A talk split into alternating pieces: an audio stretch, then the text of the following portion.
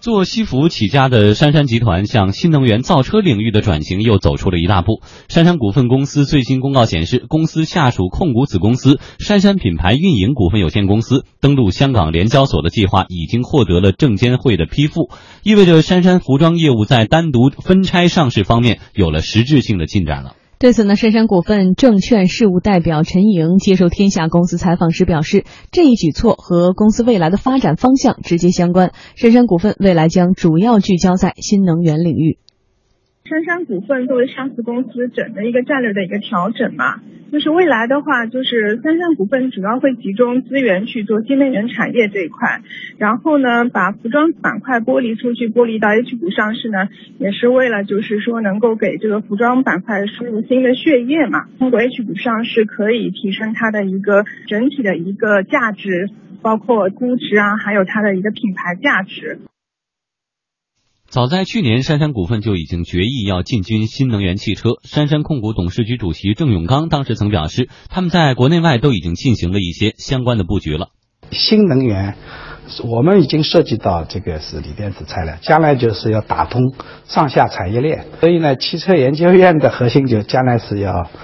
这个制造汽车，新能源汽车，包括为新能源汽车服务研究的这么样的一个机构，现在已经开始跟在以色列啊，包括在美国啊，都已经呃延伸了一些研发机构，包括呃推出了一些新的新能源汽车，特别是技术方面还是属于在全球领先的。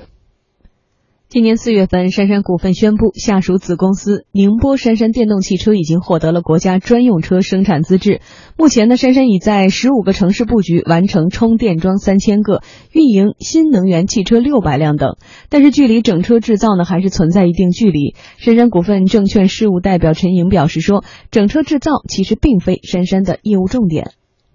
新能源汽车的话，目前我们主要是呃有在做这个动力总成、电机电控这一块，还有呢是汽车的运维，就是主要是充电桩这一块。现在的话，我们跟包头那边有合作，合资了一家金山汽车，然后这个呢是跟包一汽一起合作的，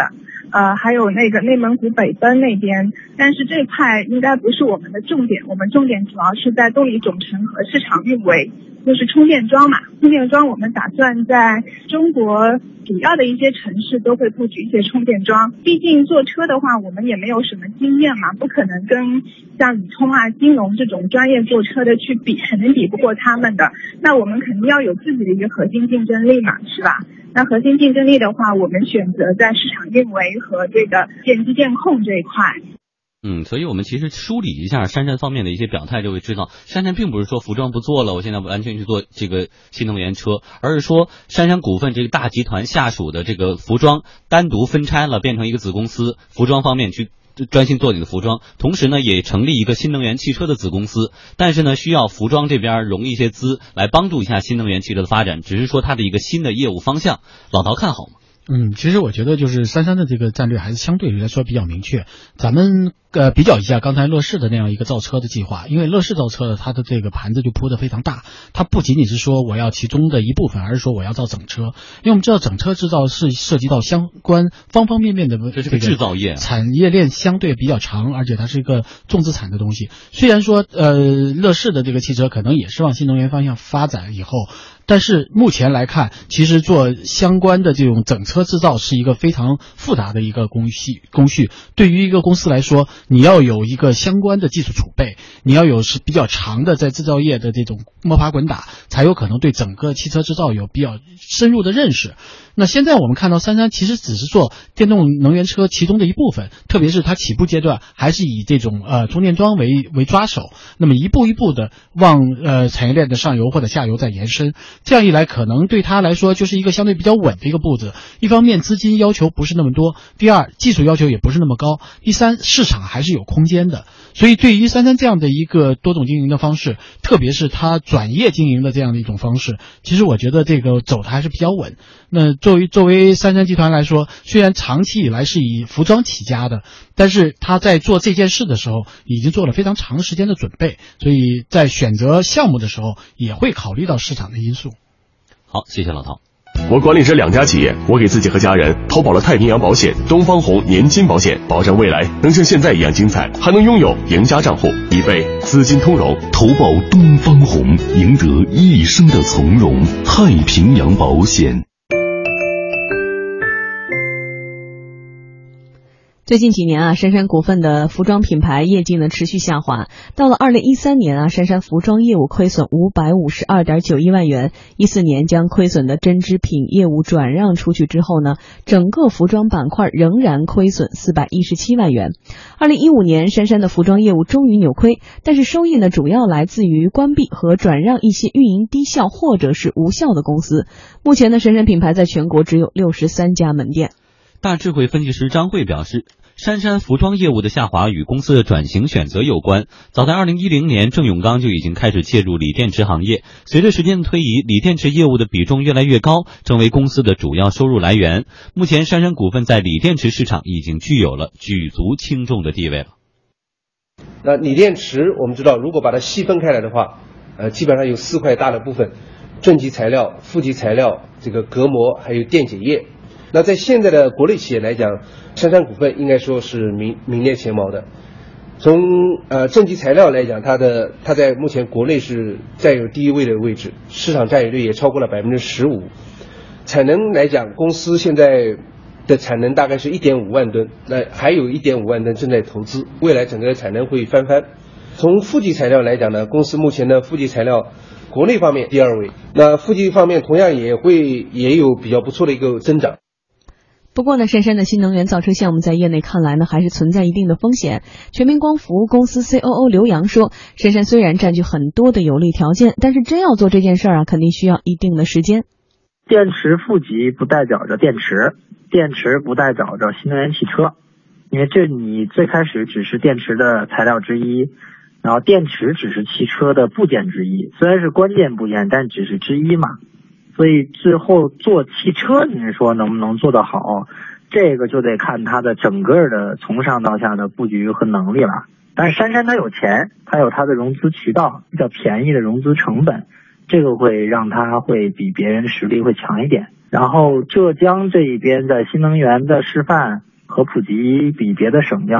稍微容易一点，因为老百姓的消费观念比较超前，消费实力也比较强一点。所以在这种发达地区推一推新能源，会比穷的地方呢，呃，难度小一点，可能在渠道和市场方面会好一点吧。但我觉得就肯定是需要时间。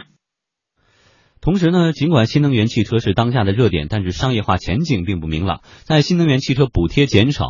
动力电池技术不断升级的大背景之下，杉杉的新能源造车业务仍然面临着诸多考验。全民光伏公司 C E O 刘洋表示，新能源汽车行业到底什么时候开始赚钱，其实现在啊根本看不出来。它是一个朝阳行业，因为新能源汽车替代燃油汽车是一个大趋势，这个是肯定的。但是替代过程到底能有多长，在这过程当中企业是否能挣钱，这个要看你的硬能力了。你像现在咱们呃国有的那些原来的汽车厂，像一汽啊、北汽啊、上汽啊、广汽啊，大家都在做这些民营企业，像比亚迪啊，但实际上去了解这些车厂到底挣不挣钱也很难说。现在市场处于初期状态，如果不是因为大城市限号限牌，可能大家对于新能源汽车不是刚性的需求，所以这可能需要一个比较长的时间。嗯，说到新能源汽车，现在很多就是沾点边的，包括完全不沾边的都在做哈。之前也有媒体曝光说这种骗补的情况，可能你造出一辆质量很低劣的车，面包车，可能你就敢标价七十万往外卖，为的就是国家财政给你补三十五万啊，地方再给你补二十五万，其实消费者只要掏几万块钱就能买到一辆号称七十万的这个国产的大面包车，所以里边这个泡沫可见有多大。但是杉杉它从二零一零年就已经开始布局了，但是呢，现在锂电池技术始终也没有一个突飞猛进的或者一个划时代的一个发展，所以它这种布局更多的用意在什么地方？嗯，其实我们刚才也前一段时间已经在说了，就是它做呃电动汽车、新能源汽车，并不是做整车，目前来说还不是做整车，它希望能有一个踏脚、一个一个抓手，它成为供应商。对，能不是它现在在做呃这个充电桩。那充电桩呢，相对来说技术要求不是那么高，做配套，对，先先做配套，然后再从锂电池技术发展，然后逐渐向上游呃嗯推进。因为我们知道，呃，电动汽车其实关键的就是电池。如果你这个电池技术不突破，你电池技术不掌握，那对于整个的这个新能源汽车来说，它的这个比如说续续电里呃续续程啊、续航里程啊，包括在使用的寿命上啊，都会有很大的问题。那你能指望一个做服装的公司能够在技术上有什么突破吗？嗯、那你新建一个公司不是一样吗？所以并不是说做服装的公司不能做，而是说你有决多大的决心，你是否有资源，你是不是有更多的资金能够投入到这方面来，你的研发是不是跟得上？所以在这样的一个情况下，如果你第一步开始能够有一个小的项目，而并不是说上来我就开始做整车，因为整车制造确实需要一个比较长的时间，但如果能有一个相应的一个呃进入的门槛，那么进来之后你再慢慢去琢磨，慢慢去研究，然后逐渐进入到整车市场上，这样才有才有这种发展的前景。那么从现在来看，当然是很长了，这个路程相对来说对三三而言肯定是一个相对比较长的一个阶段。嗯，好，谢谢老陶带来的评论。